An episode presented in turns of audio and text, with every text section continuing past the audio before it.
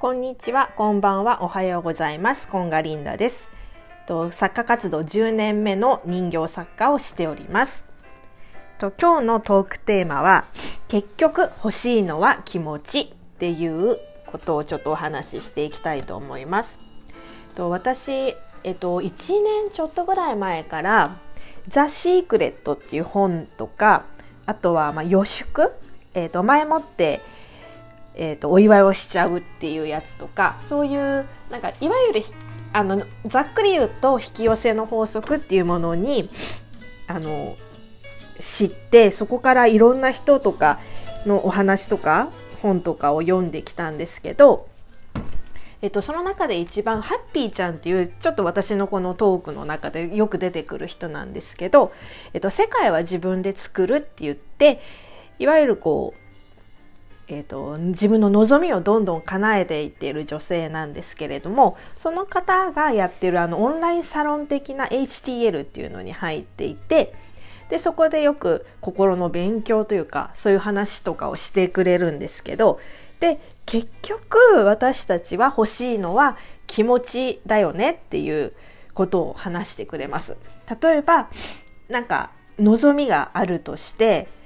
その望みを叶えた時に結局その望みが叶った時の気持ちが欲しいんだよねっていうわけなんですよね。例えば、えっと、じゃあ私が、えー、あ私がというかまあじゃあアイドルになりたい子がいたとして、えっと、その子がやっとこうアイドルの道でテレビにも出るようになってすごいスターになっていったとするんですけれどもでもその時に「あー」っていう気持ちがなければただただ虚しいだけその夢が叶ったとしてもなんとなく虚しいだけだよねって言って欲しいのは結局その時の気持ちだよねっていう話をよくされてます。でちょっとその話は置いといて最近私があの知人から教えてもらった本で「職業お金持ち」っていう本があるんです。で今日ちょっとこれを紹介させていただきたいんですけどその友人っていうのが、えっと、特にそういう、えっと、引き寄せの法則とかスピリチュアルとかそういう感じの関係の人ではなくって私があの紙物、えっと、名刺とかショップカードとかを作るのにお願いしているデザインをお願いしていた人が紹介していた本で一時期ねこれを無料で公開してたんですよ。数数日間だけ無料で公開しますっていうのででちょっと全部はその時に読み切れなかったので本を買ってちょっと読み返してたんですけど結局ねここでも同じことを言ってるんです。えっと、ちょっとその文章とかを読んでいきたいと思うんだけれどもでまあ、ちょっとここの本ではねなんかお金持ち対貧乏っていう言い方してるんですけど多分皆さんそんな貧乏ってわけではないと思っていて多分欲しい金額より、えーと、今の現状よりもうちょっとお金が欲しいとかそういう風な感じだと思うんですけどちょっとこの本では貧乏っていう言い方をしているのでそのまま読ませていただくと。えっと、貧乏を選んでいる人には必ず理由があるんだ。ある人は仕事を辞めない、辞められない口実に使うし、もっとお金があったらとやりたいことを諦めたり、旦那さんや子供、ご両親を責める武器にしたりする人もいる。っていうふうに言ってて、結局なんか貧乏じゃない、あえっと、お金を持ってないっていうことを演じてるんだって言うんですよ。で、人間は自分の願った通りになる。だから自分の願いを、えーと、できる限り明確にしておくことが理想の人生を歩む鍵になるのだと。で、お金持ちがお金持ちなのはお金持ちである自分を望んでいるからだし、そうでない人がお金を手にできないのはお金を手にしない自分を自ら望んでいるからだ。そこに例外なんて一つもないっていうふうに、えっ、ー、と、この本でも言ってます。で、結局ね、お金があったらどんな気分なのってここでもやっぱり聞いていて、えっと、最近お洋服、えー、欲しいお洋服はあるっていうふうに金持ちの方が聞く、女の子に聞くんですね。で、そうすると、あ、もうすごくいいのがあってねって言って、でそしたらそどんな気持ちになる？それを手にしたらどんな気持ちになるのって言ったらやっぱりお会計でもルンルンだしもしかしたらウキウキ気分でそのままお店で着替えて帰っちゃうかもって言うんですよ。で結局、えーと、その時そのもの自体が欲しいんじゃなくって得たいのは感情幸せな気持ちだよねっていうふうに言ってます。で、現在は特に物に溢れている人間の欲求は高次元になり、もう物が欲しいという段階は、とうに超えてるんだよっていうふうに言ってます。で、えっ、ー、と、そういう意味では物欲がとどまることを知らない小金持ちの人たちはかわいそうというか、完全に時代遅れだね。そういうお金の使い方は消費であり、浪費。端的に言えば無駄遣い、買っても買っても満たされずに虚しさが募るばかりで、かえってその行為に余計に拍車がかかるのだけど、そういう人はまず自分に丁寧に寄り添ってあげる時間が必要だ。本当は何が欲しいのか、どんな感情を得たいのか、自分が本当に求めている感情へ早めに気づくことで人生はもっと楽に楽しくなる。っていうふうに言ってます。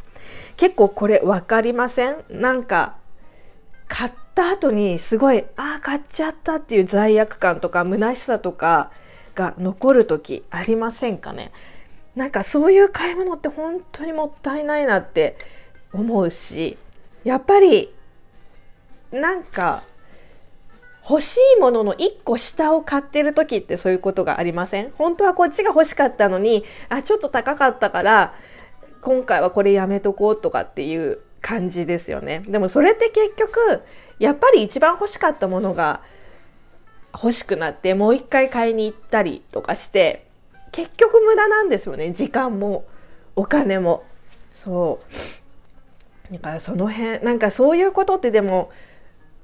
忘れちゃいがちだからこういうのも本当何回も何回も読んでいつも心に留めておかなきゃなっていうふうに思ってます。でねえーと、もう一つ、えーと、自分の器を広げるっていうので、えーと、一度今の基準値自分の基準値の3倍の金額を使ってごらんっていうふうにこの金持ちの方は言うんですね。例えば私だったら、まあランチだったら1000円かなっていう枠というかがあったとしたら、それの3倍なので、じゃあ3000円のランチを食べよう。毎回ね。っていう風にしていって器を広げる。で、一度そういう風に基準を上げたらもうそれを戻さない。で、上げたまま保つ努力をする。で、その金額を払えてる自分を愛おしいと思ったりする。で、何か買い物とかで選ぼうとした時に本当にそれが欲しいのか、本当にそっちでいいのかっていうのを毎回自分に問いかけて見てっていうふうに言ってます。多分なんとなく本当にさ、数十円しか違わないのにさ、A ランチと B ランチで、本当は A の方が食べたいのに B 選んでる時とかって絶対あると思うんだよね。そこにスープをつけたり、飲み物をつけたかったのに、あ、ちょっとやめとこうって。本当にさ、数十円とか数百円なのにさ、そういうことをしてる時ってあるよね。だから、その辺もちょっと本当に欲しいものいらないのに無理に変えたり高いものをやる必要はないんだけど一番欲しいものを選ぶっていうのを癖づけた方がいいなって思いました。でねちょっと最後にえっ、ー、と人が死ぬ時にどんな後悔をするかっていうえっ、ー、とねえーと、看護師さんの言葉で終末医を担当している看護師さん曰く死を間近に控えた人々が口にする後悔の中で最も多いのは次の5つなんだぞっていうので1他人が自分に期待するような生き方ではなくもっと自分らしく生きればよかった。2あんなに一生懸命働かなくてもよかった。3言いたいことを我慢せずはっきりと口に出せばよかった。4友人関係を続けていればよかった。もっと友達と連絡を取ればよかった。5、もっと自分の幸せを追求すればよかった。